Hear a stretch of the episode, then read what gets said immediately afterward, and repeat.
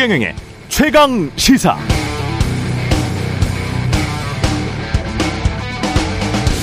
네, 히로시마 G7 정상회의 공동 성명서는 영문으로는 40페이지 분량인데요. 우크라이나 전쟁, 무역, 환경, 에너지, 노동 등 각 분야별로 서방 선진국 7개국 정상이 이 지구를 어떻게 이끌고 싶은지 그 방향성이 담겨 있습니다. 우크라이나 전쟁이나 중국 관련 등 국내 언론이 소개한 건 극히 일부고 특히 국내 언론이 거의 보도하지 않은 분야 노동의 주요 내용들을 보니 이렇게 적혀 있네요. 디지털 에너지 전환의 시대, 인구가 줄고 고령화가 가속화되는 상황에서 인적 자본, 노동에 대한 투자가 중요하다. 개인이 새로운 환경에 적응할 수 있도록 적극 지원해야 한다. 재교육을 통한 재고용을 결코 비용으로 보지 말라. 노동자가 잘 살고 사회적 활력이 살아나 경제가 지속 성장하고 실질 임금이 상승하고 생산성이 다시 높아져서 인적 자본에 더 투자하는 선순환을 위해 노력해야 한다. 임금 인상이나 근로복지 증진이 더 원활하게 이루어질 수 있도록 결사의 자유, 노조 등이 단체로 임금을 협상할 수 있는 권리가 강조돼야 한다. 노조 때문에 투자 안 한다.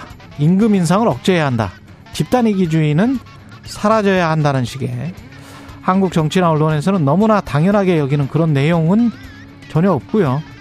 그와는 거의 정반대되는 이런 좌파스러운 내용이 자유민주주의 서방 진영을 대표하는 G7 정상회의 공동 성명에 담겨도 되는 것인가요? 무엇보다 40페이지 정도 되는 공동 성명서를 한국 언론은 다 읽고 기사 쓰고 있는 건지도 궁금합니다. 에너지나 무역 등의 분야에서도 우리가 눈여겨봐야 할 지점들이 많던데요. 네, 안녕하십니까. 5월 23일 화요일 세상에 이익이 되는 방송 최경령의 최강시사 출발합니다. 출발합니다. 저는 KBS 최경령 기자고요. 최경령의 최강시사 유튜브로도 실시간 방송합니다. 문자 참여는 짧은 문자 50원, 긴 문자 100원이 드는 샵 9730 콩오플 무료고요. KBS 일라디오 채널 정치 경제 사회 문화 등 다양한 명품 콘텐츠가 있습니다. 구독과 좋아요, 댓글 많이 부탁드리고 오늘 최강시사 고 노무현 전 대통령 서거 14주기 맞아서 노무현 재단 이사장 정세균 전 국무총리 연결하고요. 민주당 정청래 최고위원과 함께하는 정치 펀치도 준비되어 있습니다.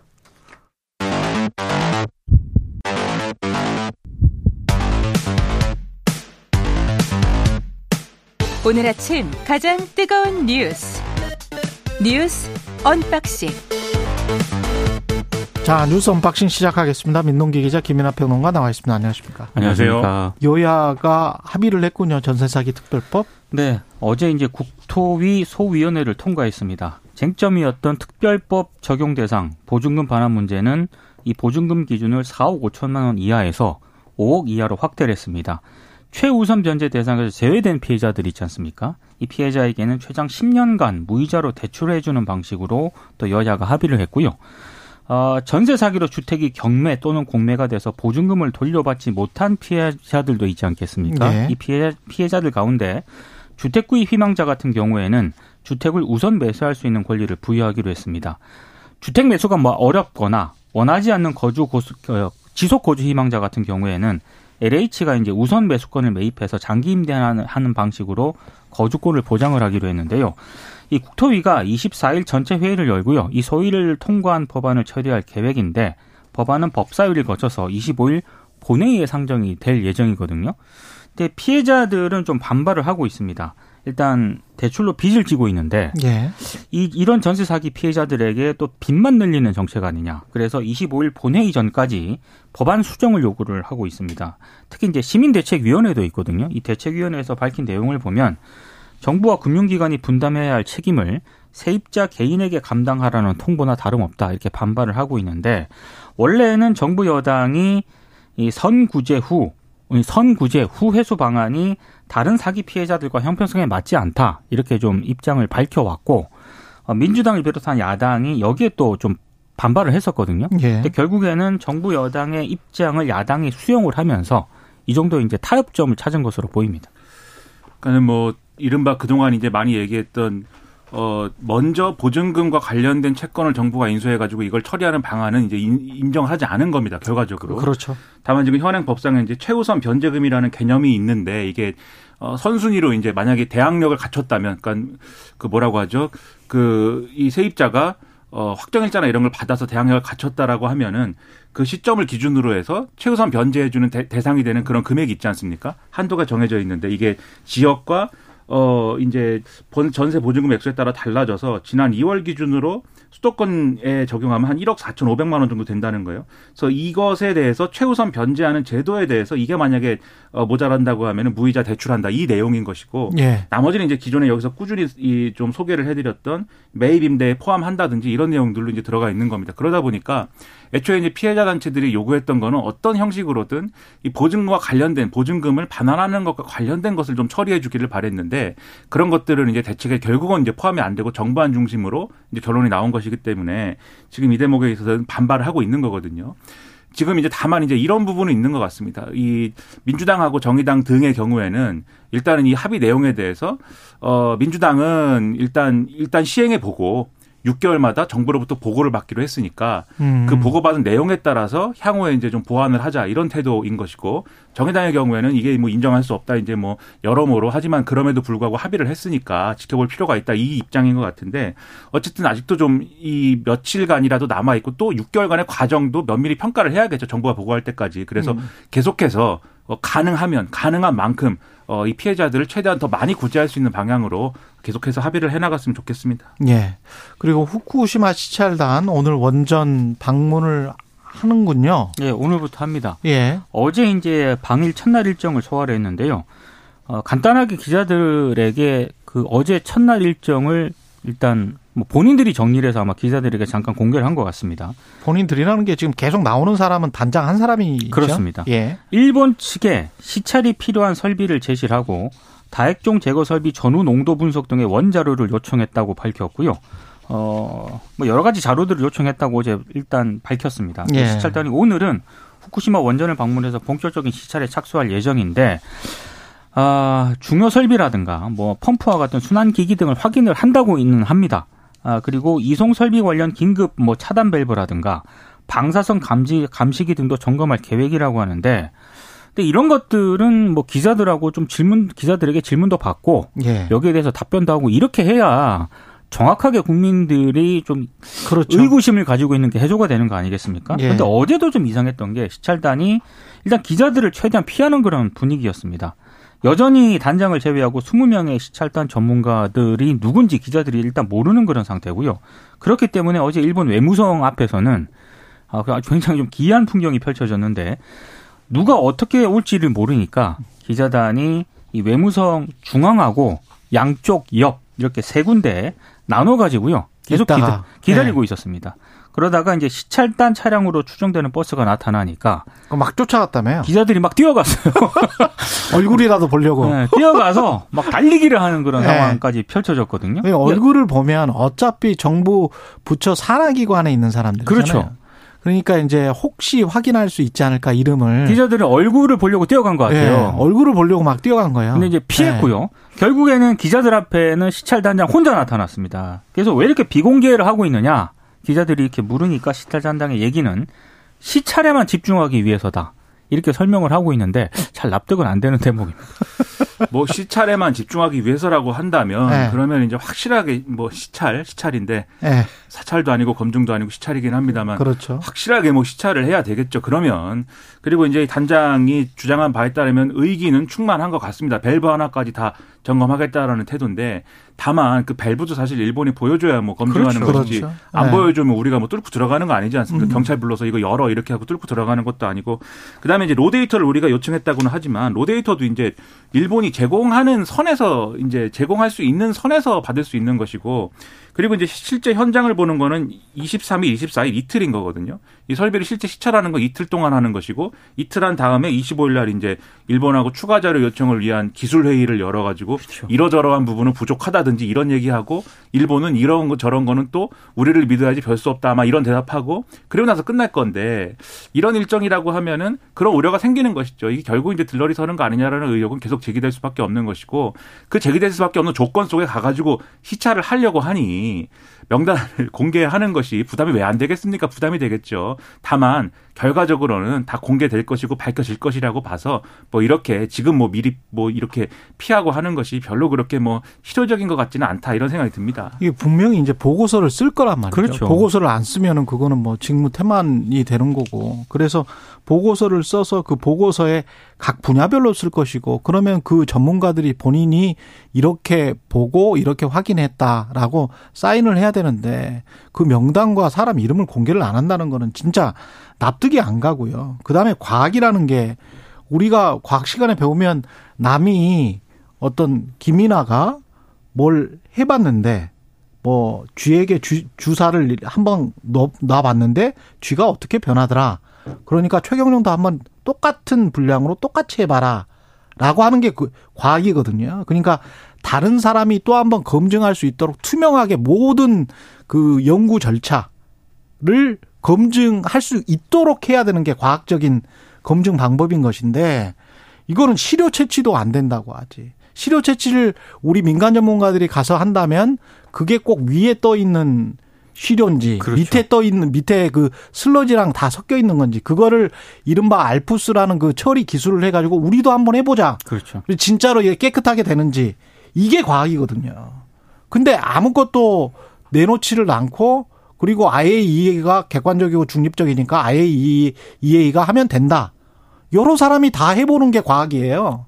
다 투명하게 공개해놓고 여러 사람이 해볼 수 있도록 그 장을 열어주는 게 과학인데 이게 인류사에 한 번도 일어나지 않은 거를 바다에 방류한다고 하면서 어 바로 옆에 있는 인접 국가에게 그냥 하지 마라. 그냥 와서 한번 이렇게 보고 그냥 가라. 뭐 이게 말이 됩니까? 아 그리고 과학적 투명성이라고 예. 하는 게 결과도 투명해야 되지만 과정도 투명해야죠. 음. 이렇게 비공개로 하고 기자들의 질문도 안 받고 그렇죠. 이거 좀 비상식적인 것 같습니다. 예. 그리고 이제 하나의 시기에만 검증해서 될 일도 아니에요. 지속적으로 그게 IAEA든 누구든 간에 30년 동안 지금 이거를 뿌린다는 거죠. 그렇죠. 그렇죠. 지속적인 검증이 계속돼야 되는 사안이기 때문에 어차피 주변국들하고 공동으로 뭔가를 해야 되는 상황이라고는 생각이 돼요. 그렇기 때문에 여기에 대해서 일본이 좀 전향적인 태도로 나올 수 있도록 여러 가지 외교적인 노력이나 이런 것들을 같이 해야 될 텐데 여러모로 좀 우려가 됩니다. 예. 그리고 국회의원 가상자산 등록 의무화 추진 일원이 있어도 등록 의무화 시키겠다. 네. 네. 어제 국회 행안위가 법안심사 소일 그 1소위원회를 열었거든요. 네. 그래서 공직자 및 배우자, 직계 존비속 등이 의무적으로 신고해야 할 재산 목록에 가상자산을 추가하는 그런 내용의 공직자 윤리법 개정안을 처리를 했습니다. 아, 한액을 별로 안 정했거든요. 어, 그러니까 원래 가상자산이라고 하는 게 워낙 변동액이 크다 보니까 한액을 안 정했는데 일단 가상자산 관련 업무를 수행하는 공공기관이나 정부 부처 근무자들은 가상자산을 보유하지 못하도록 또 그렇게 예, 규정을 했습니다. 예정 이 예정대로 법안이 통과가 되면은 올해 12월부터 시행이 될 것으로 보이는데 올해 1월부터 12월까지의 가상자산 거래 내역이 신고 대상입니다. 연말에 가상자산을 모두 처분한다 하더라도 거래 내역이 일단 신고가 된다는 그런 설명이고요. 아, 국회 정개특위도 어제 법안 심사 소위하고 전체 회의를 잇따라 열었거든요. 그래서 국회의원의 사적 이해관계 등록 대상에 가상자산과 발행인 명단을 포함하도록 하는 이 국회법 개정안을 통과를 시켰습니다. 개정안이 본회의까지 통과를 하게 되면은요, 국회의원 당선인이 국회 윤리심사자문위원회에 재산 등록을 하지 않겠습니까? 예. 이렇게 등록을 할 때 앞으로는 가상자산하고 발행인 명단을 포함을 시켜야 됩니다. 그리고 윤리심사자문위원회는 당선인 재산하고요, 의정활동이 이해 충돌 여부를 따질 때 이걸 함께 함께 검토를 해야 되는 그런 이제 앞으로 절차를 밟게 되고요. 정개특위가 또 특례 조항을 둬서 21대 국회의원도 신고 대상에 포함을 시켰습니다. 그러니까 이게 1원까지 다 포함하라고 하는 건 워낙 이제 가상자산 변동성이 심하기 때문에 오늘 1원이 오늘 1원이었던 게 내일 막천 원일 수도 있는 것이고 내일 천 원이었 천 원이 된 게 모레는 또 다시 1원이 될 수도 있는 거뭐 이런 상황 아닙니까 지금? 그렇죠. 예. 뭘 보유했느냐에 따라서 음. 그러니까는 사실 상한을 두는 게 의미가 없다는 거고 음. 그래서 이제 포함을 시킨 건데 중요한 거는 이것을 지- 얼마나 준수하려는 의지들이 충만한가 이것을 앞으로 지속적으로 감시를 해야 됩니다 언론이 왜냐하면 음. 뭐 다 마찬가지긴 하겠지만 숨기려면 숨길 수 있는 거거든요 법을 다 정해놨더라도 예. 근데 이게 숨기려면 다 숨길 수 있는 거 아니냐라는 질문에 대해서 지금 이제 정치인들은 뭐 예를 들면은 금을 소유했는데 금도 장롱 속에 숨겨놓고 그 신고 안 하면 못 찾는다 이런 대답하는데 그렇죠. 해외 페이퍼 컴퍼니에 놔두면 못 찾죠. 그렇죠. 예. 그러니까 이걸 준수하려는 의지가 얼마나 있느냐를 향후에 음. 계속해서 검증해 나가는 것이 필요하고 그게 이제 언론의 역할이다 이렇게 생각을 합니다. 그래서 기본적으로 금을 금괴를 장롱 속에 숨겨놓고 또는 뭐 해외 페이퍼 컴퍼니에 돈을 숨겨놓은 사람이 국회의원이 되면 안 되겠죠. 그렇죠. 네, 그건 안 되는 것이죠.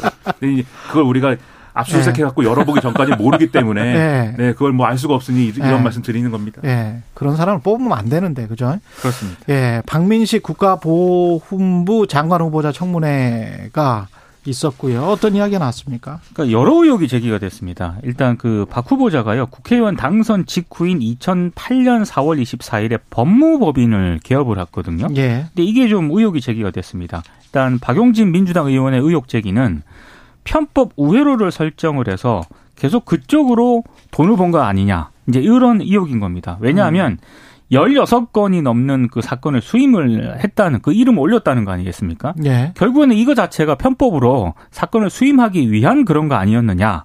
이렇게 이제 의혹을 제기를 했는데 여기에 대해서 박민식 후보자는 자신은 단 0.001%도 관여한 바가 없다. 이렇게 해명을 했고요.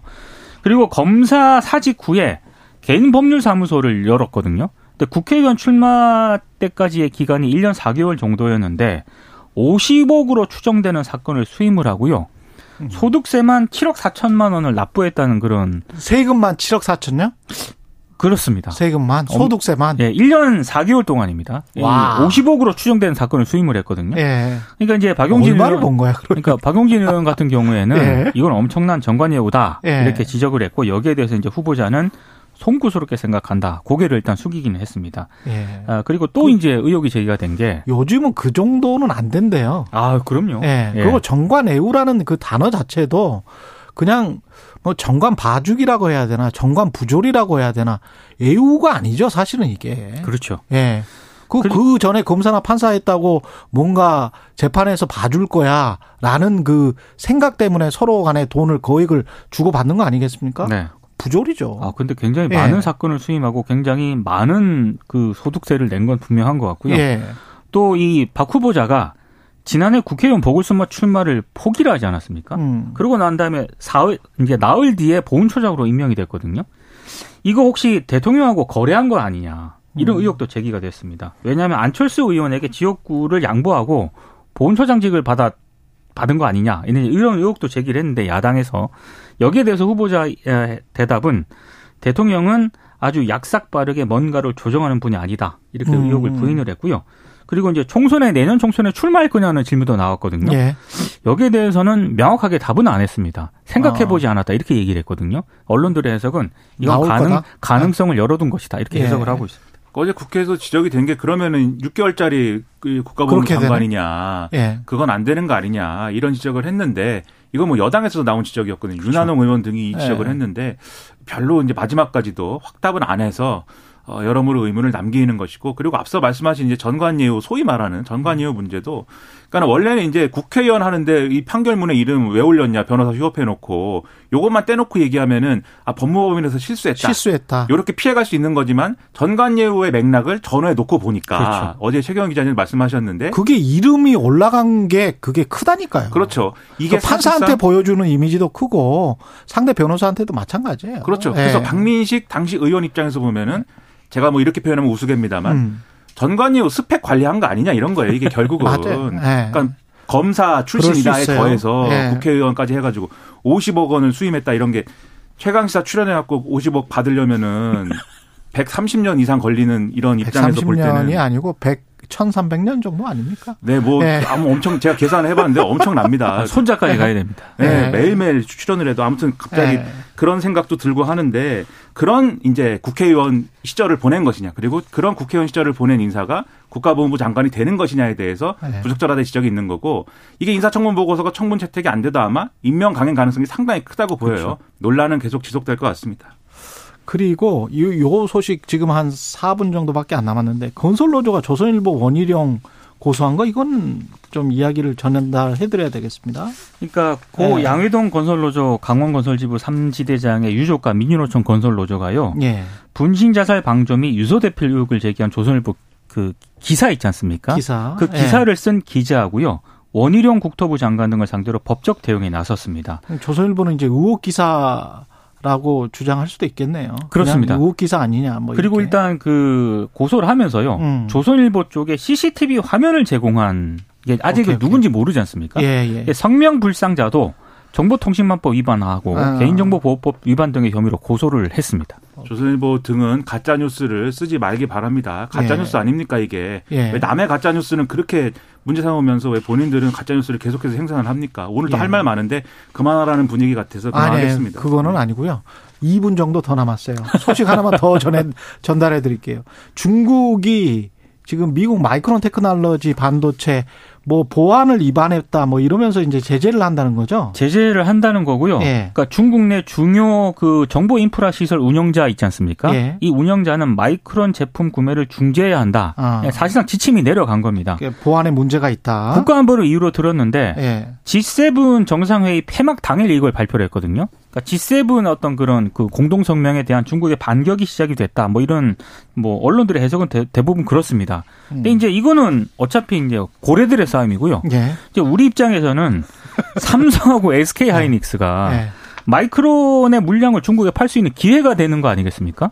근데 지금 뭐 unboxing에서도 소식을 전해드렸지만 그때 Financial Times Financial Times가 예. 중국이 Micron을 제재할 경우에 한국 기업이 마이크론 대체 물량을 중국에 팔지 마라. 이 미국 미국 관계자가 한국 정부에 요청했다는 그런 보도가 있거든요. 그러니까 이 보도를 감안을 하면은 이 삼성하고 SK 하이닉스는 미국 눈치도 봐야 되고 음. 중국 상황도 고려해야 되고 굉장히 지금 뭐 난처한 상황에 처해 있는 그런 상황입니다. 그러니까 원래 자본주의의 논리대로 하면 이 빈 시장을 빨리 치고 들어가야 되는 거 아닙니까? Micron에 그렇죠. 빠지는 시장을. 근데 그걸 못하게 해놨다라는 점에서는 의문인데 다만 이 상황이 정말 중국하고 미국이 한번 끝장을 보겠다는 것인지 음. 아니면 G7 이후에 미중이 고위급 회담하기로 했고 그렇죠. 그 과정에서 바이든 대통령 기자들에게 해빙이 올 수도 있다. 뭐 이렇게 얘기한 것도 있고 그렇죠. 또 G7이 공동 성명에서 decoupling이 아니고 de-risking이라고 썼다라고 그래서 이 수위 조절한 거 아니냐 이 얘기도 있는 거잖아요. 음. 수위 조절 분명히 있어요. 그렇죠. 예. 그래서 분위기를 잘 보면서 이 틈새를 잘 노려야 되는데 그러려면 전략이 있어야 된다 우리가 음. 전략이 있느냐 다시 한번 점검해야 된다고 생각합니다. 일본의 대중 수출이랄지 일본은 뭐 메모리 반도체 쪽을 안 만드니까 음. 반도체 장비랑 소재 쪽인데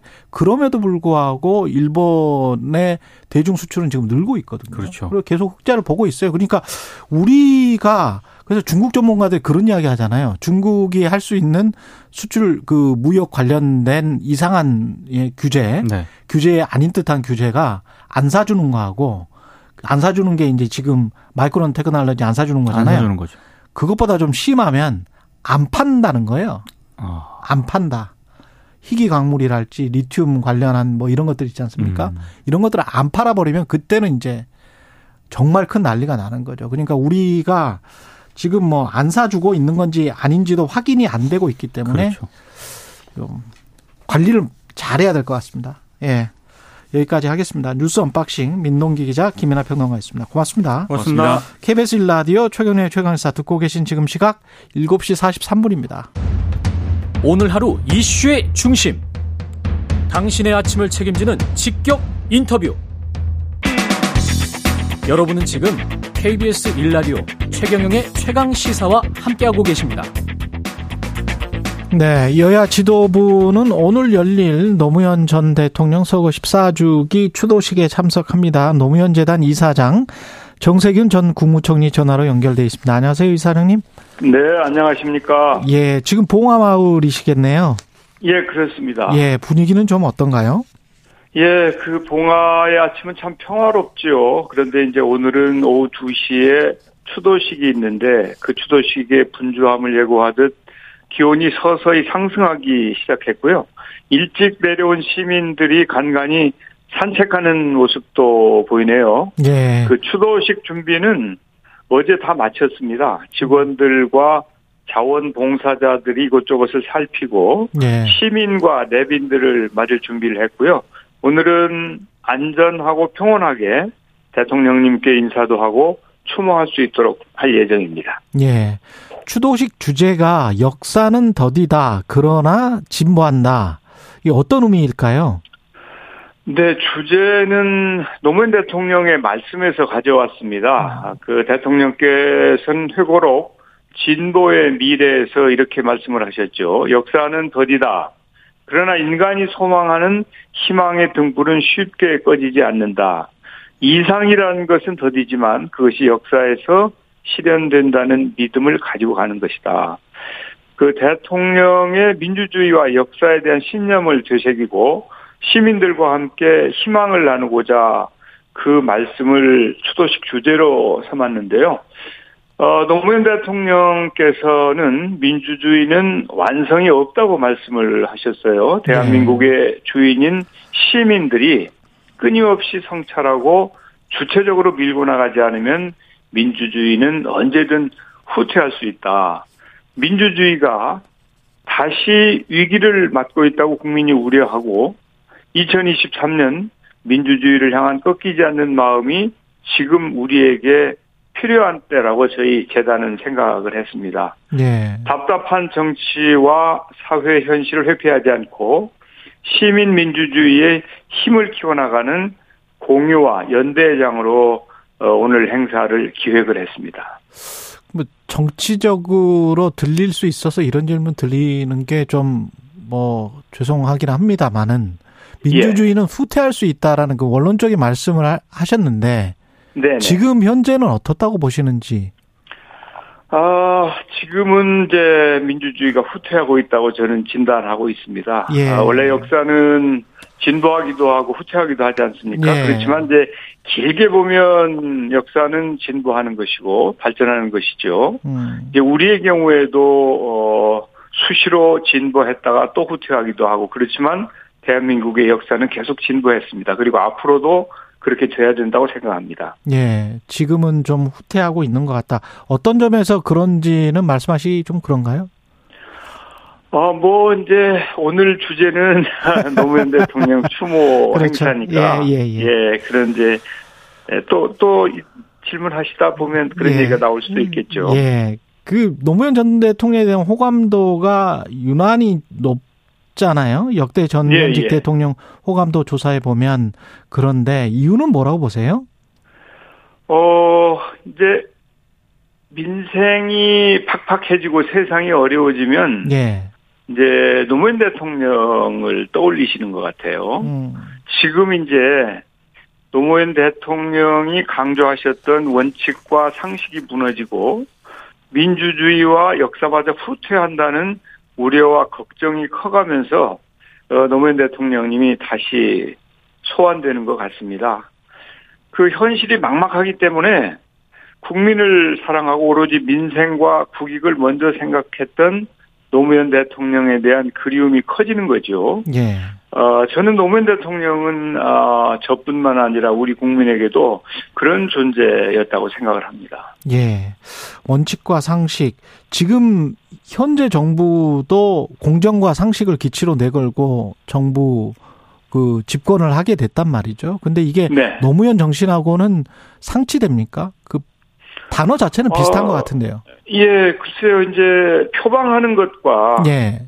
또 실제로 국정을 운영하는 것과 이제 일치하지 않을 때 문제가 생길 수 있겠죠. 예. 지금 현재는 그러면 그 운영하는 측면에서는 어떻다고 보세요? 예, 그, 이제 현재 윤 대통령께서 그 후보 시절이나 음. 그 이전에 하셨던 말씀과 또 예. 집권 이후에는 상당한 괴리가 있는 괴리가 것이 아닌가 하는 생각을 저는 하고 있습니다. 이 사장님이 생각하시는 노무현 정신의 핵심은 뭘까요? 어, 노무현 정신은 이제 국민 통합과 상생이죠. 예. 어, 어, 노무현 대통령은 사람의 삶을 사랑했던 분인데 음. 모든 사람이 차별받지 않고 자유롭고 평등하게 살아가는 이제 그런 공동체를 꿈꾸었는데요. 예. 노무현을 상징하는 그 사람 사는 세상이라는 말이 있지 않습니까? 그렇죠. 예. 저는 그 말이 노무현 정신을 온전히 표현한다고 생각을 해요. 음. 어, 정치 철학이나 민주주의에 대한 신념도 그것과 맞닿아 있다고 생각을 합니다. 예. 지금 한국 정치가 말씀하신 노무현 정신을 잘 계승하기 위해서는 어떤 당부하고 싶은 점이나 이런 것들 있으세요?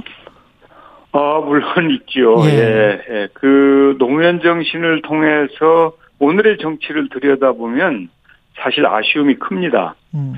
그 한국 정치에서 통합과 상생을 위한 정책 경쟁이 점점 사라지고 있는 것 같아요. 예. 정치는 실종되고 법을 통한 배제와 탄압이 이어진다는 국민적 우려가 커지고 있습니다. 음. 정치의 본령이 대화와 토론을 중심으로 하는 민주주의인데 지금은 정치의 사법화로 인해서 민주주의가 제 기능을 발휘하지 못하고 있는 거죠.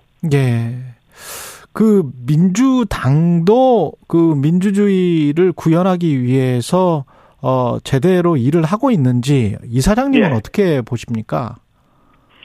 최근에 뭐 돈봉투 의혹이랄지 김남국 아, 예. 코인 의혹이랄지 뭐 뭐 이런 것들이 있었기 때문에 예. 예, 국민들께 많은 걱정을 끼쳐드리고 있지 않습니까? 예. 뭐 저는 여야가 마찬가지라고 생각을 해요. 그래서 사실은 어 여든 야든 그 우리 국민들께서 좀 불행하다고 생각하시지 않도록 했으면 좋겠어요. 예. 특히 그 노무현 대통령 서거 14주기를 맞아서 많은 분들이 오실 텐데 여야 정치인들이 자신의 권한과 책임을 좀 돌아보았으면 좋겠고요. 음. 그 노무현 정치를 기억하면서 국민을 위한 정치가 진정 무엇인지 좀 꼭 생각해 보았으면 좋겠습니다. 예. 정말 아, 말로는 당리 당략이 아니고 국민과 국가를 위한다라고 말씀들을 하면서 실제로는 개인을 생각하거나 당리 당략에 당략에 머무르는 경우가 굉장히 많은 것 같아요. 예. 어, 그래서 참으로 안타까운 생각이고, 그렇기 때문에 국민들께서 뭐, 희망을 갖지 못하는 그런 상황, 특히 그 젊은 세대가 미래에 대한 불안감이 대단히 크지 않습니까? 예. 이런 문제를 제거하고 미래의 비전을 제시하고 희망을 갖게 하는 것이 정치의 역할이거든요. 음. 그런데 그것보다는 과거에 머물러 있거나 또 현안에만 매몰되어서 미래지향적인 정치가 이루어지지 못하고 있다고 하는 아쉬움이 있습니다. 예. 그 노무현 전 대통령 같은 경우에 기자회견만 해도 뭐 150회 정도 할 정도였는데 지금 예. 도스태핑이나 뭐 이런 걸 하다가 약식 기자회견 하다가 멈춰서 좀 아쉬운 측면이 있는데요. 어떻게 생각하세요? 예, 예. 예, 저는 그 사실 어 저도 국무총리 시절에 예. 이제 소통을 굉장히 열심히 했거든요. 예. 어 그리고 이제 의- 그 기자들하고 어 그냥 아, 상시 토론을 하다시피 했는데 처음에 그 어, 대통령께서 어 이제 그런 노력을 하는 것을 저는 굉장히 좋게 봤습니다. 어. 이제 부작용이 조금 있을 수도 있지만 예. 이제 그것은 또 잘 극복해 나가면 되는 것이고 그렇죠. 또 선진 제국의 지도자들은 다 그렇게 하고 있지 않습니까? 음.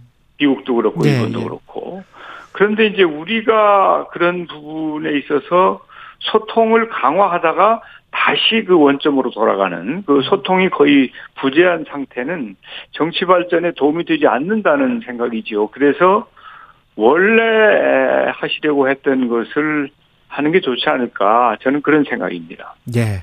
여기까지 듣겠습니다. 3404님, 정세균 총리님, 노무현재단 이사장님이시군요. 오랜만에 목소리 들으니 반갑습니다. 오늘 노무현 대통령 추도식 가보진 못하지만 멀리서 마음 보태겠습니다. 이런 말씀 전해주셨습니다. 예.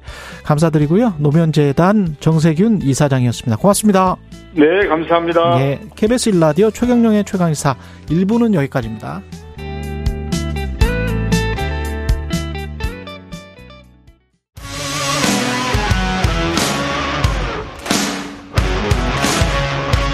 오늘 하루 이슈의 중심 최경영의 최강 시사.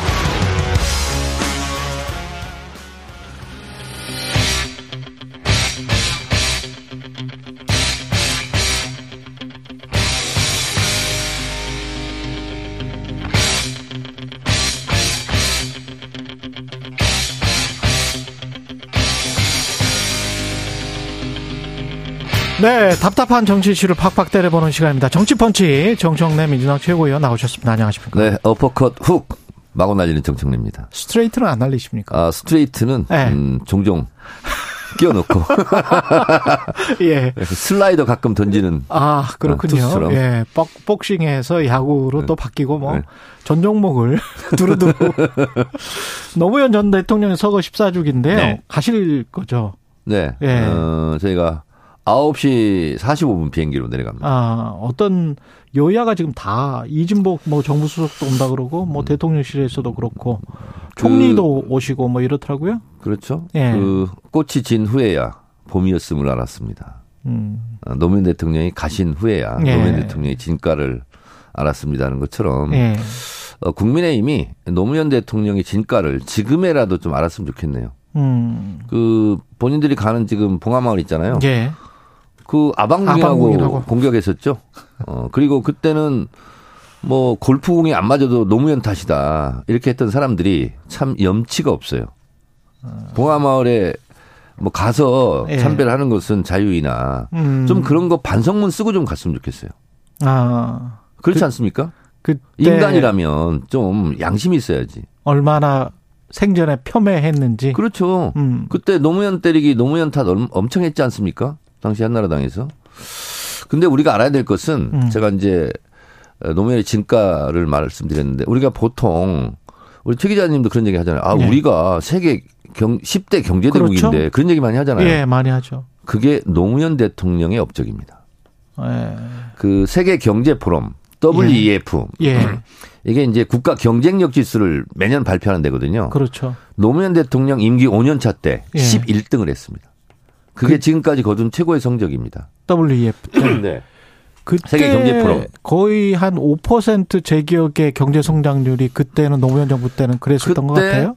예. 종합지 주가 지수가 음. 이명박 때 이제 800으로 넘겨받아 가지고 800대에서 1,400대로 올렸고 음. 또 외환 보유고는 그 당시에 예. 최다 보유로 기록을 경- 경신했고 예.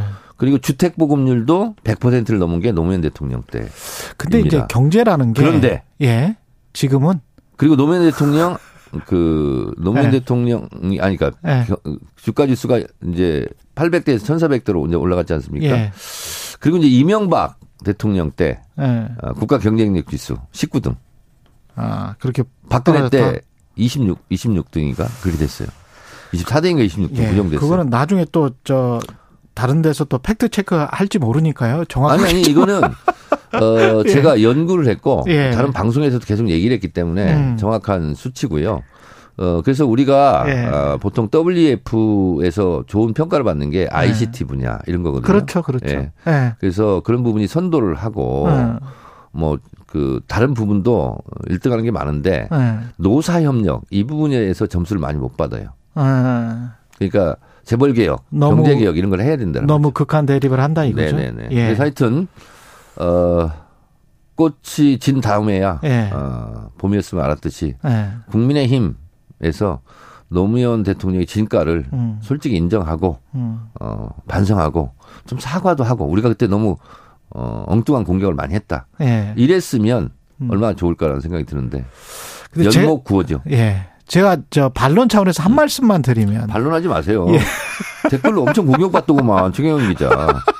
반론 아니. 왜 왜냐하면 진실을 추구하기 때문에 예. 경제라는 게 일단 생수를 좀 먹고. 예. 예. 경제라는 게 그 그때는 이제 중국이라는 든든한 뒷배가 있었고 지금은 윤석열 대통령 같은 경우에 그, 그 전부터 이제 중국이랑 조금 조금씩 중국의 경쟁력이 향상이 되면서 우리 경제가 좀 굉장히 잠재 성장률이 떨어지는 그런 상황으로 직면, 특히 인구도 그렇고요. 훌륭한 MC는 예. 말을 줄이고 예. 패널에게 말할 기회를 많이 주는 겁니다. 그래서 꼭 무조건 대, 통령 덕이다, 대통령 탓이다. 아 그러니까 그것도 대통령의 외교죠. 윤석열 대통령처럼 네. 탈중국 해가지고 네. 중국에서 한국 그 물건을 안 사주면 네. 그 대중국 무역이 눈덩이처럼 불어나고 있지 않습니까? 그 근데- 노무현 대통령의 공이죠 네. 그게. 아니, 근데 그걸 전부 지금 다, 윤- 다 윤석열 어떤 한 사람의 공이다 또는 한 사람의 해고. 탓이다. 뭐 이렇게 하면 정치가 너무 이렇게 단, 근데 단세포적으로 되는 거 아닌가요? 아무리 종교 네. 종교를 하지만 네. 팩트 체크는 정확하게 해야죠. 예. 우리가 미국하고는 정치 군사적인 네. 음, 동맹 우호 관계를 맺고 예. 경제는 중국하고 또 우호 협력 관계를 맺어야 되는 거 아닙니까? 미국조차요. 예. 지금 중국에 대해서 이제. 예. 협력할 건 협력하겠다 이렇게 나와요. 그 전부터 그랬어요, 사실은 미국은. 그렇죠. 근데 예. 우리 우리나라 우리 윤석열 정권은 뭐냐고 네. 중국을 적대시하고 러시아를 적대시해서 남는 게 뭐냐고 경제 폭망밖에 더 있습니까? 그래서 다행인 건 최강 시사에서 멍청한 얘기죠. 아, 고령세 장관이 네. 고령세 장관이 나와서 지금 이제 미국이랑은 친할 만큼 친해졌으니까 그러니까 이제 중국으로 이제 해야 된다. 아니 중국은 가만히 있는데 네. 마구 막 때려놓고 네. 이제 악수하고 풀자. 네. 그럼 중국인들 기분이 좋겠습니까? 외교는요 그렇게 네. 하는 게 아니에요. 그렇게 하면 안 된다. 경제 이익이 최고예요. 네. 국익 추구가. 예. 그래서 제가 오죽하면 국익 추구가 아니라 국해 추구냐. 국회 추구네요. 예. 예. 아, 그 일본하고 외교냐 그게 외교지. 예. 알겠습니다. 네. 그 저 G7 총평은 하여튼 노무현 대통령 예. 존경합니다. 그거는 저도 그래요. 아, 근데 그렇습니까? 이제 네. 그런데 그 근데 거기는 객, 관적으로 덜 어떤- 존경하는 것 같아 느낌상. 네. 하여튼 예. 자유니까. 예, 자유니까요. 네. G7 총평을 해주신다면 또 굉장히 좀 때리시겠네요. 아니 그러니까 예, 저는 G7이라는 말은 들어봤는데 국민의힘 대변인 어떤 사람이 네. G8 얘기하더라고요. G8. 그 전에 사실 러시아가 2014년 아니, 그러니까 전까지는 G8이었어요. G8이라고 하는데 예, 예. 논평을 하는데 G8이래요. 예. 심리적 G8 상태에 들어갔다. 아, 심, 심리적 G8 상태. 예, 그러니까 심리적 G8 상태면 예. 실제로는 못 들어갔다는 얘기고 예. 정신 승리하는 거죠. 그거잖아요 지금. 핵 공유의 느낌이죠. 어, 그러니까 느낌적인 느낌을 갖고 하는 얘기인데. 예. 근데 일본 가가지고 예. 어, 문제를 하나 해결하지 못했어. 음. 제가 그냥 대표 여섯 개만 꼽아 볼까, 꼽아 볼게요. 네. 과거사 문제, 위안부 문제, 강제 동원 문제, 역사 교과서 문제, 독도 문제, 후쿠시마 오염수 문제. 뭐 어느 것 하나 얻- 얻고 들어온 게 없잖아요. 음. 개선 장군이 아니고 패장 아닙니까 이거? 예. 그렇잖아요. 그래 놓고 무슨 정신적 승리 차원에서 심리적 지팔 상태를 얘기합니까? 그렇게 평가하실 수도 있는데 위령비 참배 같은 경우는 좀 의미가 있지 않을까요? 그것도요. 예. 자, 일본이 히로시마에서 위령비를 왜 갔겠습니까? 음. 우리도 피해자다. 피해자 코스프레 한 거 아니에요. 거기 들러리 쓴 거죠. 근데 독일이 이런 경우 봤습니까? 우리가 전쟁을 일으킨 전범 국가로서 죄송합니다. 반성합니다. 수도 없이 하고 있잖아요. 음. 일본이 하고 있습니까? 아니, 남의 나라 가가지고, 뭐 중국 같은 경우는 남경학살 이런 것도 저지르고 하지 않았습니까? 네. 그게 사과합니까? 그리고 강제동원 위안부 이런 거에 대해서 사과했습니까? 그럼 사과가 먼저죠. 근데, 어, 우리도 피해봤거든요. 원폭으로. 그러니까 전쟁을 왜 일으키냐고. 어. 그 전범 국가, 전쟁 범죄자들에 대해서 지금도 신사참배하고 있지 않습니까? 그렇죠. 왜 들러리 쓰냐고. 그러지 않습니까? 음. 그러면 윤석열 대통령이 이렇게 얘기해야지. 너희 나라 피해만 음, 먼저 가져가 하지 말고 그럼 우리나라 강제 동원 피해자에 대해서 먼저 거기를 가서 고개를 숙이고 사과하자. 이렇게 얘기 왜 못합니까? 음. 듣고 보니 제 말이 너무 맞지 않습니까?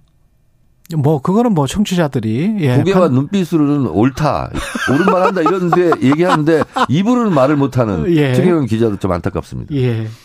후쿠시마 음. 오염수 그 시찰단 관련해서는 그 거의 성과가 있을까요? 좀 후쿠시마 네. 어, 시찰단이라고 네. 이름 붙인 것부터 잘못됐고요. 그, 그렇죠. 후쿠시마 장비 전시회 관람 이렇게 얘기해야 됩니다.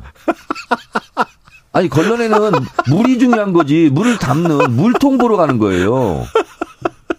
그 장비 전시회 관람이죠. 장비 전시회 관람이다. 그럼요. 예. 아니 장비 전시 방송 장비 전시회 관람 뭐 이런 게 이제 그러니까 KBS 뭐, 관람을 뭐 하면? 예. KBS를 알아보려면 예. 최경영 기자가 진행을 잘하는지 못하는지 예. 그런 걸 봐야지. 그렇지. 마이크가 예. 잘 나오는지, 예. 응? 이런 것만 보고 있는 거 아닙니까? 알겠습니다. 뭐 예. 이퀄라이저 이런 거 알죠? 예. 아, 몰라요. 그거. 몰라요? 예. 하여튼 저기 뭐 음향 장치 이런 거 예. 있잖아요. 아니 뭐 별걸 다 하십니까? 이런 이런 걸 이런 것만 예. 보고 하는 거예요. 예. 그래서 참 수박 겉핥기 관람이죠. 알겠습니다. 그 김남국 방지법으로 들어가 볼까요? 그 아니 예. 그거 가기 전에 아니 그 들어가야 돼요. 그거 이제 지금 전에 한 예. 가지만 제가 지적할게요. 그 한미일 정상회담을 했다고 주장을 하잖아요. 예. 그 스탠딩 환담이에요. 예. 2분간. 예. 근데 보니까 통역도 주변에 없더라고. 아. 근데 2분간 아. 얼마나 많은 업적을 남기셨냐면 2분간 영어로 얘기하고 일본말로 얘기하고 한국어로 얘기했을 거 아니에요. 예. 서로 뭐 말도 안 통했을 것 같아. 근데 대통령실에서 뭐라고 발표하냐면 보세요. 네. 2분간이면 40조씩 얘기했을 거야. 기계적으로 분배를 또 하면. 어떤 때는 또 5분이라 그러니까 하여튼. 잡고 5분이라고 해주세요. 아니 50분이라고 하자고 예. 그러면. 5분 5분까지는 나왔어. 최대. 5분까지는. 예. 근데 여기에서 예. 얼마나 많은 것을 협의하고 합의했는지 제가 읽어볼게요. 삼국 간 공조를 새로운 수준으로 발전시켜 나가고자 의견 모았고 대북 억지력 강화를 위해 지난해 11월 3일 삼국이 합의한 미사일 경보, 정보 실시간 공유 등 3자 안보 협력을 더 구체화 하기로 했고 법치에 기반한 자유롭고 개방적인 국제 질서를 위해서도 협력하자고 합의했대요. 이게 네. 2분간 서서 각자 나라 말로 얘기하는데 이게 가능한 겁니까? 그래서 제가 예. 뻥튀기 외교라고 하는 거예요. 대통령실에서는 사전에 그렇게 다 이야기를 하고 만났을 때 새 정상이 만났을 때는 어 그거 어 그거 뭐 아, 그러면 이렇게? 한미일 예.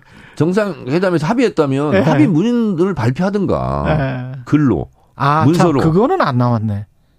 없잖아요. 그거는 그거는 없어. 예. 예. 그리고 이번에 일본도 좀 G7 유치해가지고 뻘쭘한 네. 게 후쿠시마 오염수 국제적으로 인정받으려고 그랬거든요. 그 그것도 그것도. 없었잖아요. 그것도 없었지. 그러니까 기시다도 별로 재미를 못 봤고 윤석열 대통령은 그 기시다 따라다니다가 음. 들러리만 섰고 예. 아니 후쿠시마 오염수가 그렇게 양질의 생수면 음. 후쿠시마표 생수를 수출하란 말이에요. 예. 그 아까운 물을 왜 바다에 버립니까? 알겠습니다. 이거 후쿠시마 네. 생수는 아니죠? 예. 네. 의원님이 김남국 의원 이야기가 나오지 않도록 하기 위해서 굉장히 좀 지금 그런 건 아니고요. 노력하시는 것 같아서. 김남국 문제도 예, 예. 뭐 중요할 수 있는데 예. 실제로 이게 나라의 운명이 걸린 게 외교 아닙니까? 그, 그건 맞습니다. 근데 예. 문재인 정부 때 삼불 정책을 분명하게 했거든요. 음. 삼불. 사드는 추가 배치하지 않는다. 예. 아, 그리고 한일 군사 동맹은 절대 안 된다. 예. 그리고 또 뭐가 있죠? MD 체제, 미국의 MD 체제는 음. 복속되지 않는다. 근데 이러다가 한일 군사 동맹 맺는 거 아니야?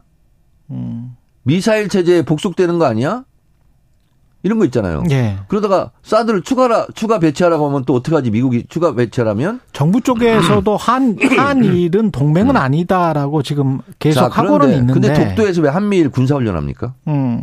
그래서 예. 이거는 나라의 운명과 역사를 바꾸는 문제예요. 예. 그래서 이런 것에 언론도 집중해야 돼요. 알겠습니다. 아, 김남국 가게 해가지고 예. 남는 게 뭐죠? 김남국 까기만 욕하면 예, 예, 예. 욕하면 그냥 속으로 나나 시원하다 말고 예. 뭐가 있나요? 알겠습니다. 그래서 언론도 좀 음. 경중을 따져서 보도를 해주시기 바랍니다.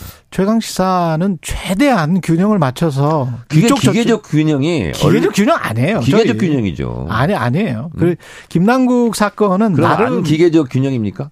아니 양심적 균형을 맞추고 있습니다. 네. 양심적 균형을 맞추고 있고. 아, 그렇습니까? 예, 예. 근데 최경영 기자 어떤 사람 불러놓고 막 싸우더라고 또. 하태경 의원? 제가 싸운 게 아니고 그거는 하태경 의원이 갑자기 화를 내신 거예요. 아 그래요? 예, 예. 저는 안 싸웁니다. 아 그랬어요? 평화주의자입니다. 그러면 예. 하태경 의원이 잘못한 겁니까? 아니 저 제가 또 그 저 안 계시는데 또 하여튼 바로 말씀을 드리기는 좀 없어요. 그래요. 네. 예. 네. 그 물어보시죠. 이제 여쭤볼게요. 네. 그 하태경 의원이 그런 거죠? 또 이것도 여권에서 그런 게 아니고 김남국 의원 코인 관련해서 이게 네. 대선 자금용 돈 세탁 의혹이다. 음. 뭐20% 떼기를 해서 이걸 클레임 그런 페이로 바꿨다. 의혹이란 말을 hom을 예. 떼고 얘기하셔야 돼. 음, 그렇다. 그렇다. 예. 그래요. 그러면 이제 김남국 의원이 고소할 거 아닙니까? 음. 허위 사실로. 그러면 법정에 가서 진실을 가리면 되잖아요. 그럼 허무 근데 맹랑한 얘기라고 저는 생각합니다. 허무 맹랑하다. 네. 루머를 그냥 확대 재생산하는 그렇습니다. 것이다. 터무니없다. 어처구니 없다. 음. 아니, 처음에 김남국이 코인 문제를 얘기할 때 예. 어, 대선 자금 인출 이걸로 언론이 의혹 제기를 하지 않았습니까? 예. 지금 그런 언론이 있습니까? 다 사그러졌죠. 그 없죠. 윤미향 의원 사건 때요. 예. 열몇 가지를 언론이 의혹 제기를 했어요. 예. 다 무죄난 거 아세요? 그렇죠. 그리고 다 영수증 미비로 10년간 그렇죠. 1,700만 원인가 그것만. 그것만 유죄가 나왔어요. 예. 그래서 2심 때 그 영수증 다 제출하겠다고 지금 노력하고 있더라고. 예. 음, 그런데 맞습니다. 윤미향 의원 그 열 몇 가지를 공격했던 언론 예. 다 사실이 아닌 걸로 밝혀졌는데 그렇죠. 사과한 언론 있습니까? 음. 정정 보도한 언론 있습니까? 음. 김남국 의원에 대해서도 무차별적으로 지금 예. 의혹 제기를 하는데 예. 일단 대선 자금 인출 이거는 음. 지금 가짜 뉴스로 거의 드러난 거 아닙니까? 그러면 그 문제를 제기했던 언론 사과 반성한 적 있습니까? 옛날에 2004년도에 만두 속이 불량 만두다 예. 하고 융단 폭격을 했어요. 모든 언론들이 예. 도와 모든 거의 언론들이 예. 그래서 그 만두 사장 한강에 투신자들 했습니다. 그리고 나서 만두는 문제가 없었다. 근데 그 사장은 이미 죽었어요. 음. 근데 그 사후라도 사과한 언론, 정정 보도한 언론이 있습니까? 음. 대한민국 언론이 왜 이러죠? 아무리 장사도 중, 중요하고 참- 클릭수도 중요하지만 참고로 이래서는 안 되죠. 최강 시사는 김남국 의원 코인 의혹 코인 의혹과 관련해서 이야기를 할 때 대통령 선거 무슨 자금이랄지 이런 거를 전혀 이야기한 적이 없어요. 의혹 제기도 안 했어요. 근데 여기 나와서 누가 얘기했다면서? 아니 그것도 그건- 안 했어. 아, 그것도 안 했어요? 우리는 그것도 안 했어. 아 그러면 예. 예, 인정하겠습니다. 예, 여기는 청정지대예요. 아, 예. 제가 정청래입니다. 예.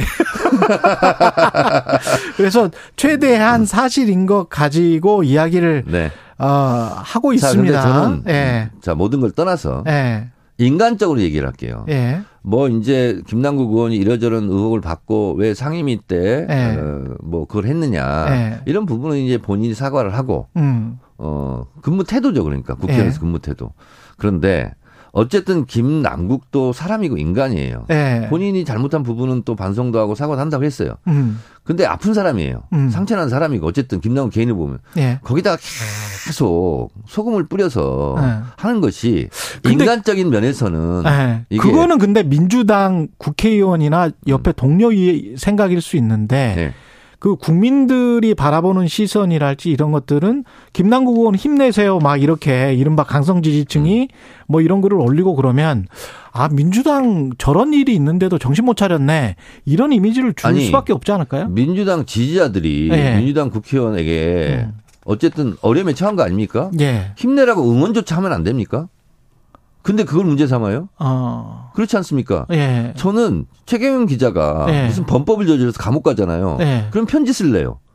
최경영 기자 그래도 힘내세요. 예. 아 그것조차 하는 게 안 되는 거예요? 음. 저는 그렇게 그- 이야기할 수도 있겠습니다. 아, 예. 그, 렇습니다 예. 예. 그래서 모든 걸 떠나서 예. 다 땡겨 불고 예.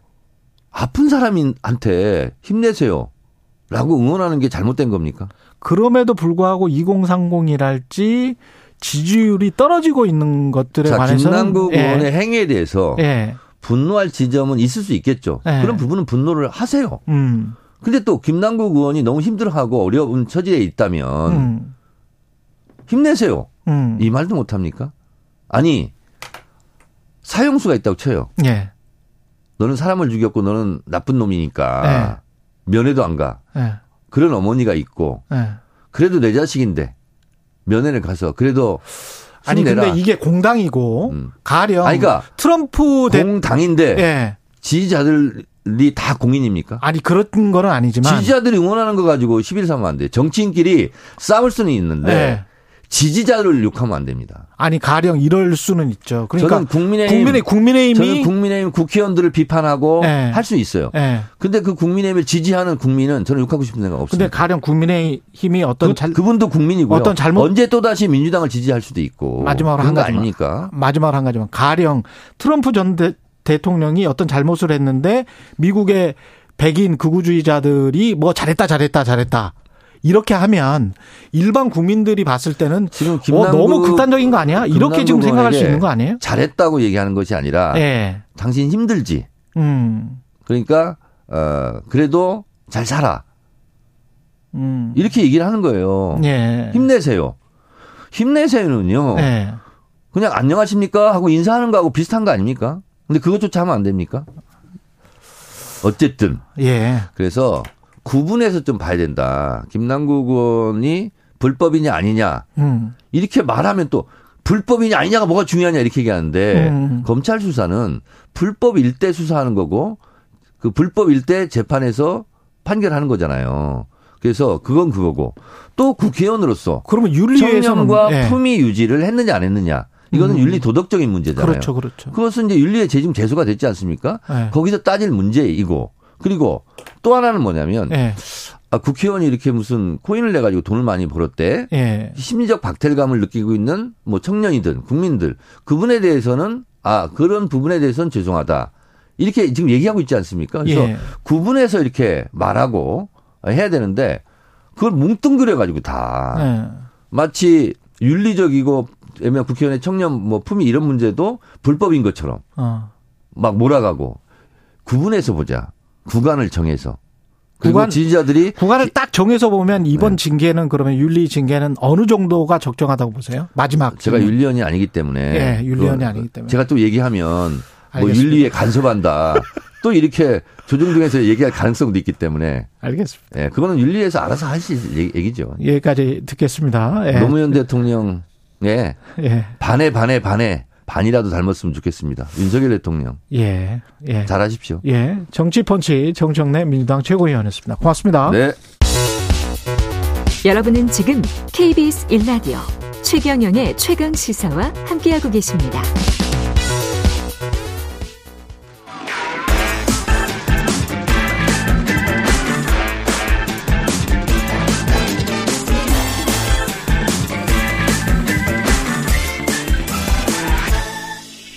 네, 최경영의 최강시사 한 번 더 뉴스 시간입니다. 오늘은 오마이뉴스 곽우신 기자와 함께합니다. 안녕하십니까? 네, 안녕하세요.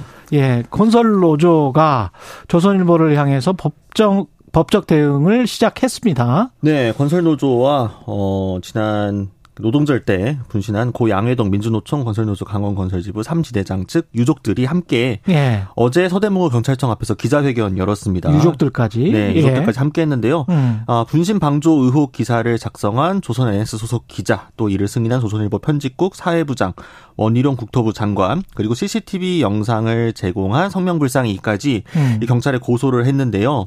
잘 아시겠지만 한 번만 더 설명을 드리자면 조선일보가 16일 오전에 낸 기사였습니다.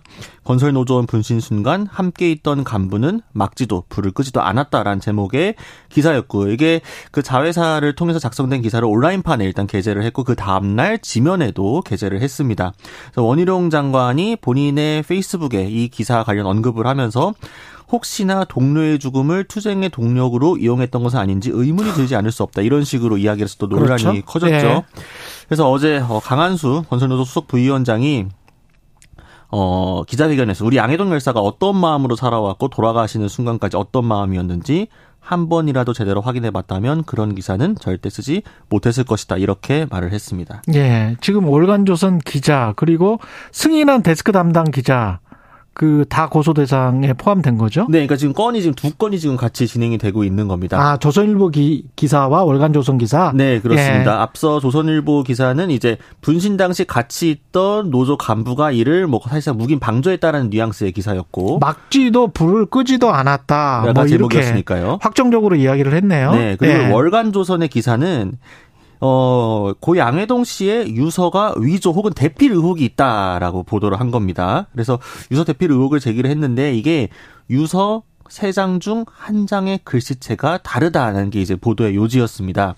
건설노조는 이에 대해서 아, 이것도 악의적 왜곡 선동이라면서 이 유서 한 장은 지난 1일 분신 전 자동차 안에서 작성을 한 거다 보니까 글씨체가 좀 다르게 보이는 아. 것뿐이다라고 어, 반박을 하고 있습니다. 자동차 안에서. 네, 예. 그렇습니다. 그래서 이 노조 관계자가 오마이뉴스와 한 통화에서는 뭐라고 했냐면요. 해당 유서 역시도 양지대장이 쓴 게 맞는데 시간을 갖고 미리 작성해 두었던 다른 유서와 달리 분신 직전 자동차 안에서 쓰다 보니 조금 차이가 나고 생전에 수첩을 봐도 필적이 다를 수가 없다. 그래서 자세한 거는 전문가에게 이미 필적 감정을 의뢰했으니 그 결과가 나오는 대로 발표를 하겠다고 했습니다. 그러니까 필적 감정을 의뢰한 측이 노조 노조입니다. 측이죠. 노조입니다. 월간 그러니까 조선에서는 하지 않았습니다. 월간 조선에서는 이거 필적 감정도 안 해보고 지금 이런 기사를 쓴 거예요? 오히려 그 기사 본문에는요. 예. 굳이 필적 감정을 하지 않고도 알아볼 수 있을 만큼 확연히 차이가 났다. 이런 문장이 들어가 있습니다. 저 이거 관련해 가지고 이런 취재를 좀 해봤는데 이렇게 진짜 기사 쓰면 안 돼요. 이거는 필적 감정을 꼭 해봐야 됩니다. 이게 사람이 심리 상태나 장소에 따라서 굉장히 필적이 다를 수가 있기 때문에 아유 이걸 필적 감정을 하지 않고도 알아볼 수 있을 만큼 확연히 차이가 났다. 이 이렇게 쓰면 어떻게 합니까 이거? 이꽤 돈이 들거든요. 필적 감정을 네. 하려면 최소한 한두 곳 정도는 확인을 하고 기사를 쓰는 게 맞죠. 그리고 그 조선일보의 이 기사도 뭐였죠? 이렇게 확정적으로 이렇게 쓸 수가 있나요? 막지도 끄지도 않았다. 네, 그러니까 뭐 CCTV 영상을 보니 뭐 그 전에 막으려고 그, 그 굉장히 노력한 전화 통화를 할지 뭐 이런 것들이 있었잖아요 이미. 그러니까 뭐 현장에 있었던 YTN 기자들도 전혀 다른 이야기를 하고 있고요. 예. 그리고 경찰 측에서도 일단은 이 자살 방조 혐의에 대해서 두고 있지 않고 오히려 현장 간부가 만류를 했던 것으로 파악을 하고 있습니다. 예.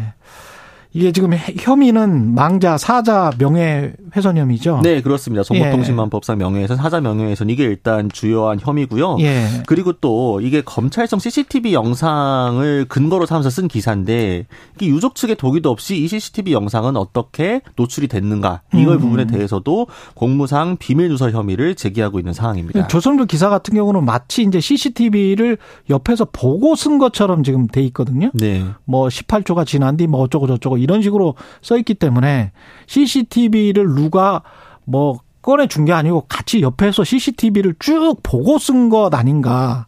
그러면은 내부로 들어갈 수밖에 없었던 것 같고 그러면 내부자의 소행일 수도 있을 것 같은데 이것도 좀 발, 좀 밝혀졌으면 좋겠습니다. 예. 누가 그리고 왜 어떤 의도로 이런 기사를 쓰게 만들었는지 그리고 전화를 해봐야 될 거 아니에요. 그 관련해서 이 옆에 있었던 노조원이 네. 뭐 이게 끄지도 않았다라고 이 사람을 비난을 하려면 그 간부에게 전화를 해봐야 되는 거 아닙니까? 뭐 취재 수가 없었던 것 같지는 않지만 어쨌든 네. 지금 이 같이 있었던 간부였던 분은 네. 지금 정신적인 충격 때문에 음. 지금 뭐 잘 집에서 잘 나오지도 못하시고 굉장히 힘들어한다는 이야기가 나오고 있거든요. 그러니까요. 네. 네. 확인 취재가 필요했었던 것 같고요. 예. 원룸 관리비가 어떻길래 꼼수로 월세를 뭐 인상을 할 수가 있었던 겁니까? 그러니까 원래 이제 저희 관리비는 아파트 사시는 분들은 다 이제 세부 내역들이 자세히 그렇죠. 공개가 되지 나, 않습니까? 네. 그런데 이런 소규모 주택, 그러니까 50세대 이하의 소규모 원룸 오피스텔 다세대 주택 같은 경우는 그냥 관리비 뭐 5만 원, 8만 원, 10만 원 이렇게만 나오고 그 관리비가 구체적으로 얼마에서 산정된 건지 세부 내역을 공개하지 예. 않고 있습니다. 그리고 음. 동시에 이제 지금 임대차 보호법 때문에 계약갱신 청구권을 쓰게 되면 5% 이내로만 인상을 하게 되어 있잖아요. 그렇죠. 그런데 월세를 인상할 수 없으니 대신에 관리비를 많이 올리는 아, 식으로 그런 식으로 꼼수 인상을 해 온 겁니다. 세부 내역도 네. 공개하지 않고 그래서 그 고지를 네. 바꾸겠다. 네, 그래서 정부가 요 부분을 좀 바꿔 보겠다라고 지금 이제 예고를 하고 제도를 한번 개선해 보겠다라고 한 겁니다. 그건 잘한 거네요. 예, 예. 국회에서도 아예 법안 자체를 바꾸자는 제안도 나오고 있는 거. 네, 그러니까 정 부에서는 일단 시행령을 바꿔가지고 좀 고쳐보자라는 거고요. 국회에서는 예. 애초에 법을 바꿔가지고 음. 세대가 적은 공간에서도 관리비에 대해서 세부 내역을 다 공개할 수 있도록 해보자. 예. 예, 고민정 의원이 지금 발의를 한 내용인데요. 아직 뭐 논의가 본격적으로 하진 않았는데 음. 뭐 정부랑 보조를 맞추면은 좀 물살타지 않을까. 네, 예. 한번 더 뉴스 과구신 기자였습니다. 고맙습니다. 감사합니다. 예.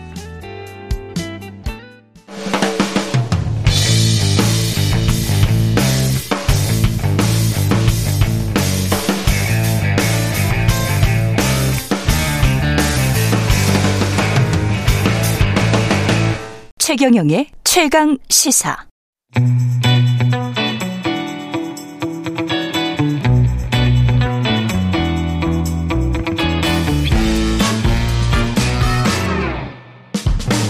네, 정치 시사 이슈의 법적 쟁점을 시원하게 파헤쳐 보는 시간 최강 로스쿨 김준우 변호사와 함께 하겠습니다. 안녕하세요. 네, 안녕하세요. 김준우 변호사입니다. 예, 오늘은 집시법인데요. 집회 네. 및 시위에 관한 법률 개정을 추진을 한다고 합니다. 여당이. 네. 그러니까 새벽 자정부터 새벽 6시까지는 집회 시위를 금지시키겠다. 네. 어, 그럼 지금 현재는 밤샘 집회가 가능 가능은 하죠. 네. 이제 네. 이게 조금 설명이 좀 필요할 것 같은데. 설명이 필요한데. 일단 집시법이라고 흔히 이제 집회 및 시위에 네. 관한 법률이잖아요. 예. 그럼 이제 단어가 다르다는 건 뜻이 다르다는 거 아니겠습니까? 아, 집회가 있고 시위가 있고. 그렇습니다. 예. 집회는 이제 다 같이 모여 있는 건데 예.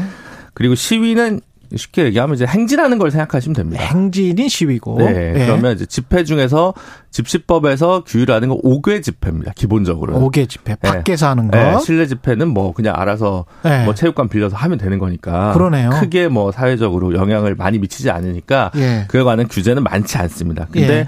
우리 헌법의 21조에 보면 음. 그 집회 결사에 대한 허가는 인정되지 아니한다라는 조문이 있어요. 어. 그러니까 집회는 허가제가 아니라는 거죠. 예. 그러면 시위는 허가제냐? 그럴 수 있는 거죠. 아, 그렇군요. 네, 네, 그렇게 네. 되네. 네, 그렇습니다. 예. 그래서 지금 집시법 10조는 이제 5개 집회와 시, 시위의 금지 시간을 규정을 하고 있는데 예. 원래는 이제 해 뜨고 해 뜬 이후 그러니까 해 뜨기 전, 해 지고 나서 일출일몰. 예, 그 사이는 안 된다라고 적혀 있는데 음. 찾아보시면 그게 예. 이제 헌법 불합치나 한정위원 부분이 밑에 적혀 있어서 헌법재판소에서. 네, 근데 예. 그 그게 되게 오래됐어요. 근데 안 바꾸고 있어요 국회에서 서로 싸워가지고. 2009년인가 그러지 않았어요? 네, 그렇습니다. 2009년에 이제 5개 집회를 밤새 밤에 금지하는 거는 안 된다. 안 된다. 집회니까. 집회니까. 시위는 밤 12시까지 금지하는 부분은 위헌이다. 아. 해 지고 나서 12시까지. 12시까지. 네, 네, 그렇습니다. 그런데 12시 이후에는 금지해도 된다. 그렇죠. 시위는. 시위는. 네. 그러니까 행진하는 거는. 네, 그래서 밤샘 집회가 가능하냐? 가능은 합니다. 아. 네, 다만 이제 집회라는 게 원래 물론 허가제가 안 되지만 예. 어떠한 경우에 특정 특정한 조건에서 안 된다라고 법에 또 규정이 있는 건데 그래요? 그것까지 위헌은 아니거든요. 그렇죠? 예를 들면 네. 뭐 완전한 주거지에 완전한 아. 네, 아파트촌 한가운데서 음. 뭐 저기 동사무소 뭐 동장이 잘못했다고 집회를 밤에 음. 하면 이제 잠을 못 잘 거 아닙니까? 그렇죠, 그렇죠. 그런 건 이제 허가가 안 날 수 있습니다. 신고를 했을 때 금지 통고를 할 수는 있습니다. 아. 네, 그리고 뭐 그 도로 예. 교통에 대한 제한이 심할 경우에 음. 조건을 붙이거나 아니면 금지시킬 수가 있거든요. 근데 그 예. 도로는 이제 주요 도로 법에 적혀 있는 시행령에 있는 도로들이 있어요. 그러니까 뭐 자- 작은 골목길은 아니고요. 뭐 예. 테란로 뭐 이런 데 있어요. 한강대로, 세종대로 이런 데들이나 아니면 고속도로 음. 예. 자동차 전용 도로는 제한이 되는데 어쨌든 그래서 이야기를 짧게 하면 밤샘 집회 가능할 수 있다. 근데 금지 통고를 할 수도 있다. 음. 예. 아예 안 되는 건 아니다. 밤샘 집회가. 1번. 참 법이 하지만 예. 시위는 시위는 예. 안 된다. 시위는 안 된다. 음. 예. 근데 이제 거기서 더 나아가서 이제 하나 더 조문을 봐야 될 게 있는데요. 예. 집시법 15조는 예. 이제 학문, 예술, 체육, 종교, 뭐 의식, 친목, 오락, 관혼, 상제, 국경 행사에 대해서는 이런 조- 규정을 적용하지 않는다고 적혀 있습니다. 아, 그래요? 그러니까 월드컵, 그거 외우기 쉽지 않네. 네, 월드컵 관련해 가지고 예. 이제 뭐 밤샘 예. 저기 응원한다. 응원을 한다. 그거 아무 상관없어요. 네. 예. 이건 밤샘 집회 아니냐? 예. 아, 이건 괜찮다. 아, 스포츠니까. 법에 따로 있으니까. 예, 네. 축, 구니까 그럼 여기서 이제 조금 최근에 이제 논란되는 건 문화재라는 형식으로 하게 되면 이번에 저 건설 노조가 한 1박 2일 집회가 그거 아니었어요? 뭐 약간 그렇습니다. 그러니까 네. 예전에 그 탄핵 당시에 매주 집회를 할 때도 그래, 촛불 그 문화재 이름이 문화재였지. 네. 예. 그래서 뭐 가수분들도 많이 나오시고 맞아요. 예. 그러니까 밤샘 집회 혹은 뭐 자정까지 하는 집회를 금지 통고를 해- 할 수도 있을 텐데 음. 문화재로 해버리니까 그거는 적용 안 받는 거 아니냐 예. 시간대와 관련된 이제 그렇게 또 빠져나가는 부분이 있어서 예. 애매합니다. 그렇군요. 너무 복잡한가요? 예. 네. 그 야간 5개 집회를 이게 헌 아까 헌법재판소 이야기 하다 말았는데 네, 그렇습니다. 5개 집회를 이게 제한하는 것이 다 위헌 판정이 났다고 하더라도 네.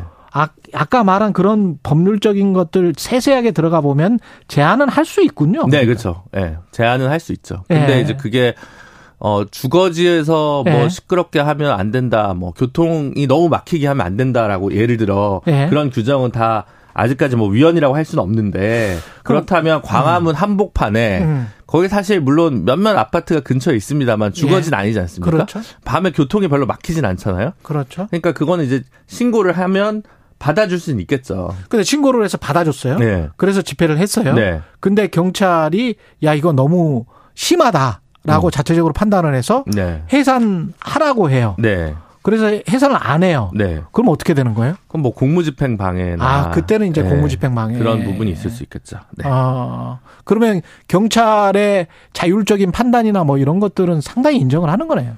네, 그 뭐그 시위를 해- 경찰서장이 이제 해산시킬 수 있다라고 네. 하는 규정이 또 20조 있기 때문에 예. 가능한데 음. 근데 이제 너무 이제 그 상당한 시간 내에 해산 즉각 해산하라 좀 3초 안에 해산해요 이렇게 얘기는 안 되고 음. 빨리 해산하세요 얼마 오면 해산시킵니다 그렇지, 그렇죠. 이렇게 해야 될 거고 예. 또 신고된 시간이 있을 거 아니에요 애시당초 그렇죠. 4시간짜리 집회인데 6시간짜리 하고 있다 아, 그러면, 그러면 이제 문제가 될지죠 그러네요. 네. 근데 지금 정부 여당이 추진하는 집시법 개정안은 음. 밤 12시부터 오전 6시까지 집회 시위를 금지하는 방향인데 네. 이거는 그러면 헌재 이 결정 네. 어 원칙적으로는 안 된다. 일- 시위 부분은 되고 시위 부분은 되고 네. 지금 정부 여당이 추진하는 집시법 개정안도 네, 집회는 그건 좀 위헌 소지가 있기 때문에 위헌 소지가 있다. 네, 그렇게 되겠죠. 그렇군요. 네. 근데 그러면 집회라고 하면 가만히 앉아만 있어야 되네. 밤 12시부터 6시까지 집회만 우리가 하는 거기 때문에 합법적이다라고 하려면 그렇죠. 아, 그렇게 되는 거군요. 네. 그러면 안 되겠죠. 행진하면. 구호 외치는 건 상관없죠. 구호 외치는 건 상관없어요? 네. 아, 앉아서 구호 외치는 건 상관없다. 네, 그렇죠. 12시부터 6시까지라도 광화문 앞 네, 광화문에서 헌재 취지대로라면 그런데 헌재 취지대로라고 네. 하면 다만 이제 아까 그때 주거 지역이나 그런 데서 하는 거는 곤란하다. 야, 이게 헷갈리군요. 그러니까 네. 집회 시의 헌법적인 자유 네. 그리고 시민들의 기본권 침해 네. 뭐 그 중에서 그래도 집회 시위의 헌법적 자유를 헌재는 더 높이 인정을 해줘 왔던 거라고 그렇습니다. 봐야 됩니까? 그렇습니다. 네. 아, 다만 이제 법적으로 예. 소음 규제가 따로 있긴 있어요. 데시벨. 네, 데시벨. 아, 근데 그게 이제 현실적이냐 아니냐. 예. 아니면 뭐 또 울리는 게 다 다르지 않겠습니까? 그렇죠. 같은 앰프를 썼는데.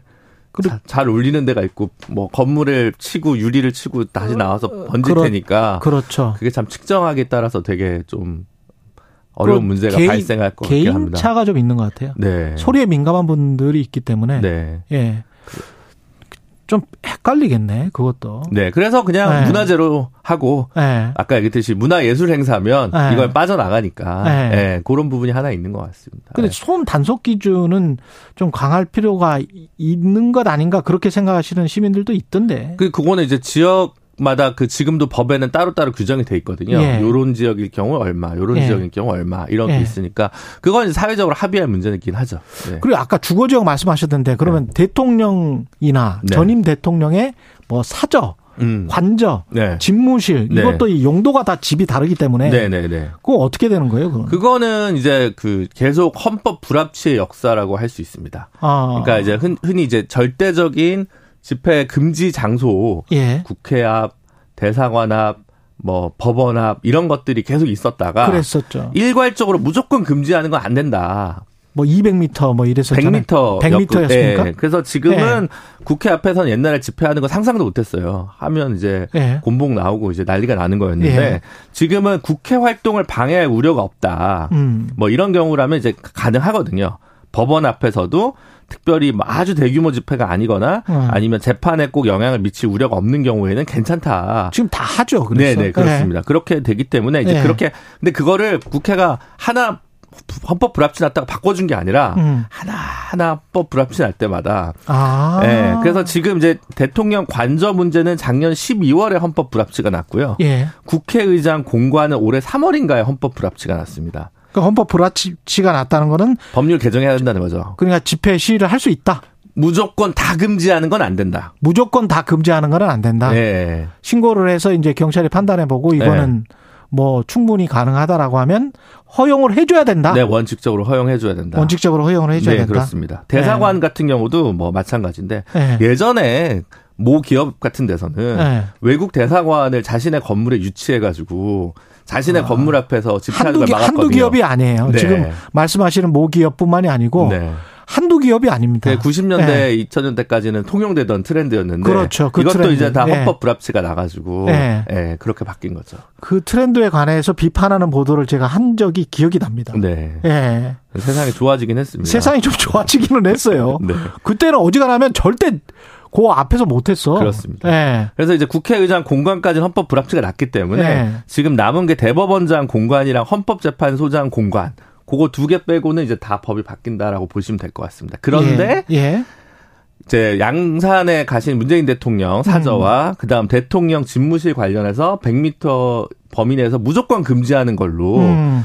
1당과 2당이 약간 야합을 해서 야합을 해서 작년 12월인가에 행안위를 통과했어요. 아, 이제 그래요? 법사위에 가 있거든요. 예, 예. 요거는 좀 문제가 있다. 그런 것 이- 예외. 규정을 지금 안 두고 있거든요. 예. 그러니까 아마 그 부분은 입법 과정에서 다시 조정이 필요해 보입니다. 예.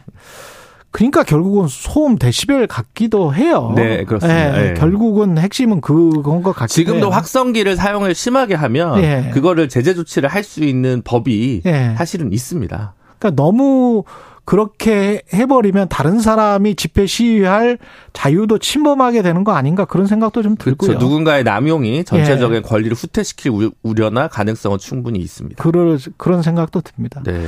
그리고 정부 여당이 지금 추진한 것 중에 하나가 추진한다고 하는 것 중에 하나가 정당한 공무집행에 대한 면책 조항. 아, 네. 경찰이 집회 시위 대응을 할때 네. 이게 그러면 정당한 공무집행 이었냐 아니었냐로 나중에 법적으로 소송될 수 있을 것 같은데. 이거. 네, 뭐, 근데 지금 이제 경찰관들도 뭐 사기가 되게 힘들어지고 아. 막 하니까 이제 그런 게 필요하다라고 해서 음. 경찰관 직무집행법이 이제 작년인가 조금 바뀌었어요. 예. 그래서 이제 어느 정도는 뭘 좀 그 정상을 참작해야 된다. 예. 진압 과정에서. 진압 근데, 그- 근데 과정에서. 시위가 아니고요. 예. 뭐 살인, 상해, 뭐 강간, 강도 이런 거 있잖아요. 가정 폭력 아, 이런 거 그런 거. 개입할 때는 지금 법이 새로 들어왔거든요. 아, 그거야 뭐. 네. 예, 예. 긴급한 상황에서 어쩔 수 없이 했을 때 약간 물리력 물리적 어, 충돌이 그거야. 있었을 때 했을 때는 뭐 형을 네. 감경하거나 어, 면, 면제할 수 있다. 요 규정이 들어왔는데 어, 그거는 당연한 것 같고요. 요거를 예. 집시법으로 이제 아마 확대해서 하고 싶다. 확대해서. 예, 라고 얘기하는 건데 예. 그게 이제 문제는 방어적인 개념이냐 공격적인 개념이냐가 그 부분이 지금 굉장히 논란이 될 것 같습니다. 그러니까 현장에서 잘 판단이 안 되고 그러면은 시민들이 애매하게 두들겨 맞을 가능성도 있거든요. 네, 그렇습니다. 과거에 우리가 그랬던 역사가 있었던 나라라 네. 좀 무서워요. 네, 무섭습니다. 법이 있을 때도 마구잡이를 했는데 말이죠. 예. 네. 예. 그런 부분은 입법 과정에서 지금은 너무 좀 이념적으로 다 금지하겠다라는 식으로 좀 접근하는 게 아닌가 싶어서 예. 좀더 조밀하게 예. 해당 조문을 설계하고 사회적 논의를 만들어가야 되지 않을까 싶습니다. 예. 이 김준일 변호사님 저 칭찬하는 문자가 와서 읽어드리겠습니다. 3280님 지금 방송하시는 분 김준호 변호사 맞나요? 스마트 김변 화이팅 뭐 이렇게 친척이신가? 3280님. 아, 예. 제가 3284를 쓰는데 예. 어, 의심스럽습니다. 예. 네. 5506님, 와, 진짜 로스쿨 강의 듣는 기분이에요. 집회와 시위가 어떻게, 어떻게 다른지 처음 알았습니다. 네. 김준호 학장님, 짱짱. 아, 네, 감사합니다. 여기까지 듣겠습니다. 김준호 변호사였습니다. 고맙습니다. 감사합니다. 예.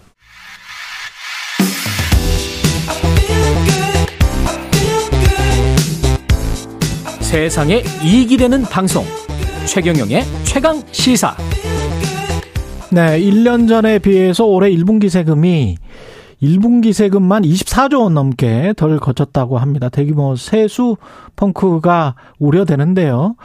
어, 이상민 나라살림 연구소 수석 연구위원과 함께 세수 결손의 배경과 대책 짚어보겠습니다. 안녕하세요. 예, 안녕하세요. 예. 세수 결손이 뭐냐라고 물어보는 사람들이 있을 것 같아서. 예. 일단 뭡니까? 뭐 세수 결손은 세금이 덜 거쳤다는 얘기죠. 네. 덜 거쳤다. 문제는 예. 무엇보다 덜 거쳤는지를 정확하게 따져야 돼요. 예. 그러니까 예를 들어서 지난 정부는 세수 결손이 아니라 거꾸로 초과 세수에 시달렸잖아요. 그랬죠. 이게 우리가 오해할 수 있는 게 예. 뭐 증세를 했으 하면은 뭐 초과 세수가 생기고 아. 뭐 감세를 하면 세수 결손이 생기겠다라고 음. 생각하면은 이건 완전히 잘못된 말입니다.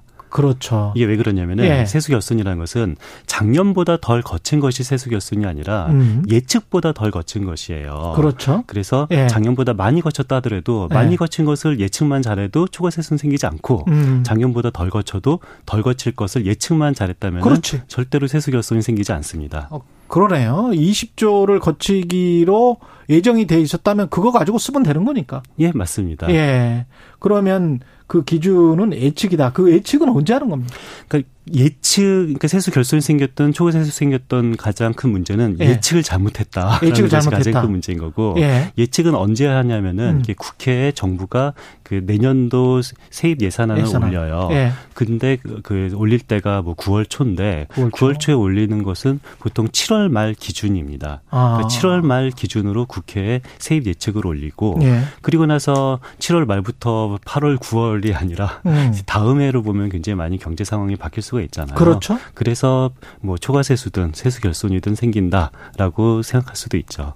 그렇군요. 그러면 이게 그 불가피한 측면이 있지 않을까요? 우리 경제 성장률 같은 경우도 뭐 하반기 가면 또 낮추고 또 낮추고 뭐 이렇지 않습니까? 그렇죠. 이게 굉장히 예. 중요한 중요한 질문이에요. 예. 이게 불가피한 측면 분명히 있죠. 음. 근데 저는 여기서 분명히 그 구별해야 된다는 게 뭐냐면은 우리 주식 투자하시는 분의 격언이 이런 게 있어요. 음.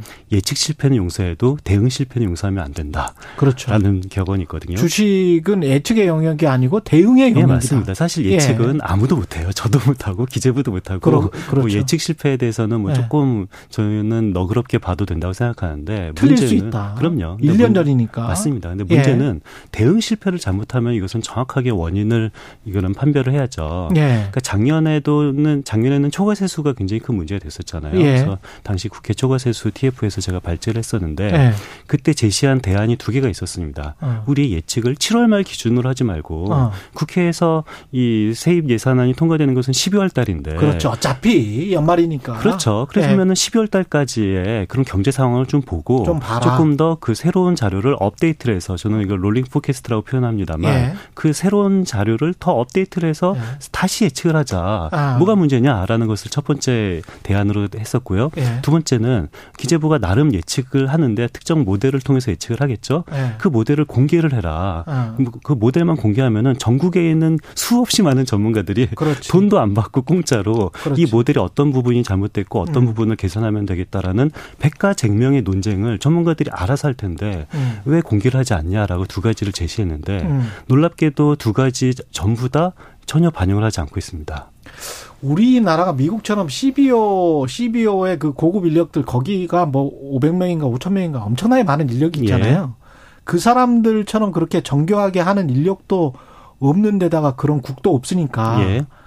그 기재부 말만 믿고 지금 한 몇 명이서 그 예측을 한 것만 믿고 지금 이렇게 해버리는 겁니다. 그렇죠. 근데 예. 기재부에 더 많은 전문가를 더 많이 영입해라라는 것보다 예. 그냥 이 정보만 공개만 하면 됩니다. 그렇지. 정보만 공개하면은 전국에 있는 전문가들이 아. 알아서 이것을 가지고 외부의 서로 전문가들이 예측을 하니까요. 미국 CBO처럼 할 거니까. 그렇죠. 이것은 뭐 아. 돈도 필요가 없어요. 그냥 공개만 하면은 어? 공짜로 전문가들이 다다 서로 예측을 하고 검증을 CBO가 할 뭔지 겁니다. 밖에서 물어보는데 Congress Budget Office 마- 맞을 거예요. Congress 예, 예. Office. 그러니까, 그러니까 우리나라 따지면 국회 예산 국회 예산국입니다. 국회 예산국.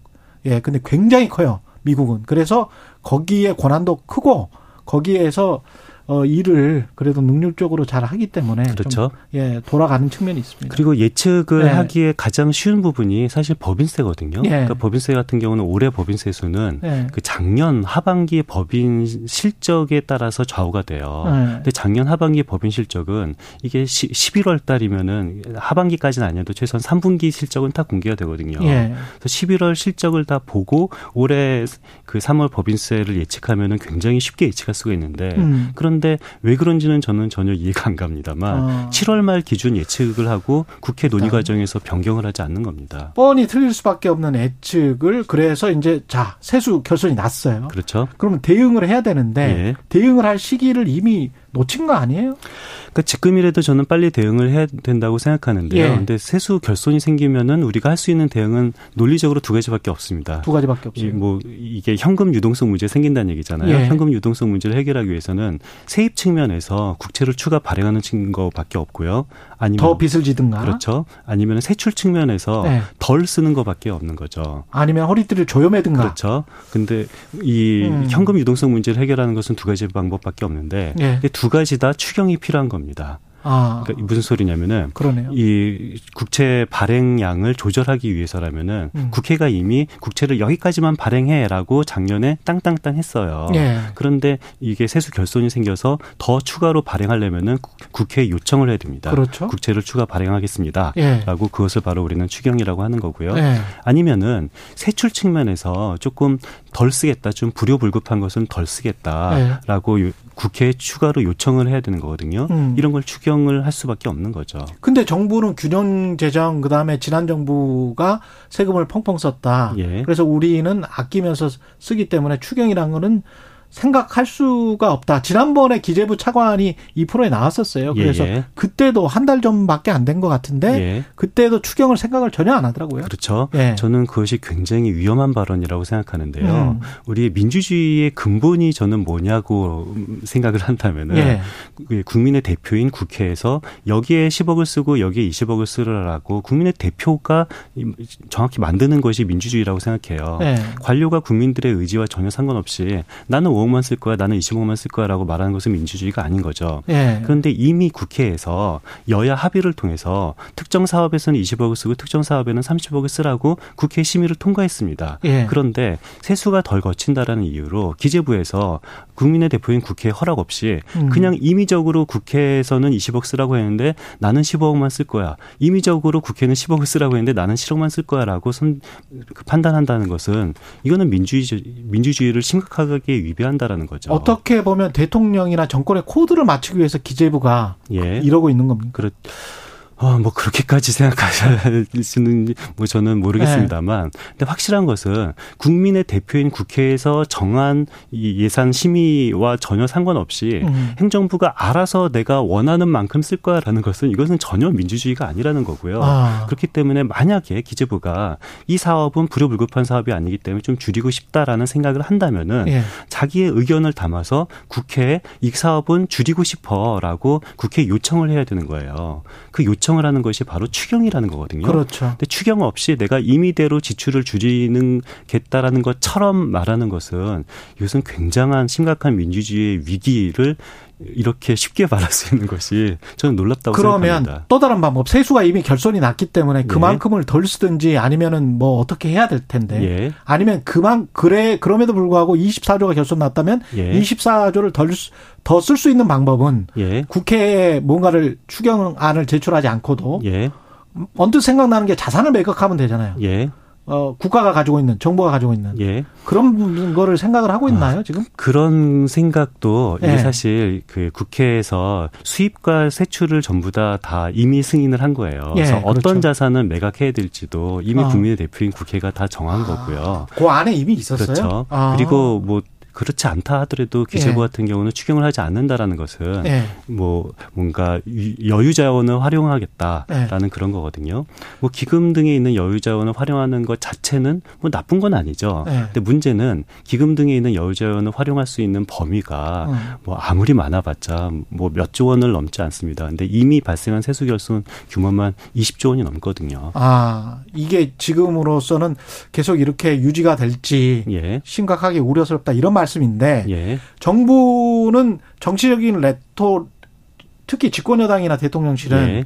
재정 건전성 우려, 예. 지난 정부와의 차별화 예. 이것의 어떤 뭐 덫이라고 할까요? 예. 그 자기가 이미 던진 말에 갇혀 있는 것 같은데. 그러니까 저는 사실 이해가 안 가는 부분이 예. 이게 재정 건전성 뭐 지키면 좋죠. 예. 뭐 좋은 가치일 수도 있는데 문제는 예. 재정 건전성이 언제 위배가 되면은 음. 추경을 할 때 재정 건전성이 위배가 되는 것이 아니라 세수 결손이 생길 때 이미 재정 건전성이 위배가 된 거예요. 음. 이미 세수 결손에 따라서 이 재정 수지가 악화가 됐는데 이 악화된 것을 우리는 어떻게 대응하냐를 문제를 하고 있는데 지금 당장 추경을 하지 않고 있다라는 것은 음. 이것은 정확한 대응이 아닌 거죠. 그리고 경제학적으로 보면 경기 침체 우려에도 불구하고 국민들이 지금 궁핍해서 국가가 조금 더 돈을 더 써줘야 될 것 같은데 재정 건전성 우려만 이야기를 하고 있으면 그렇죠.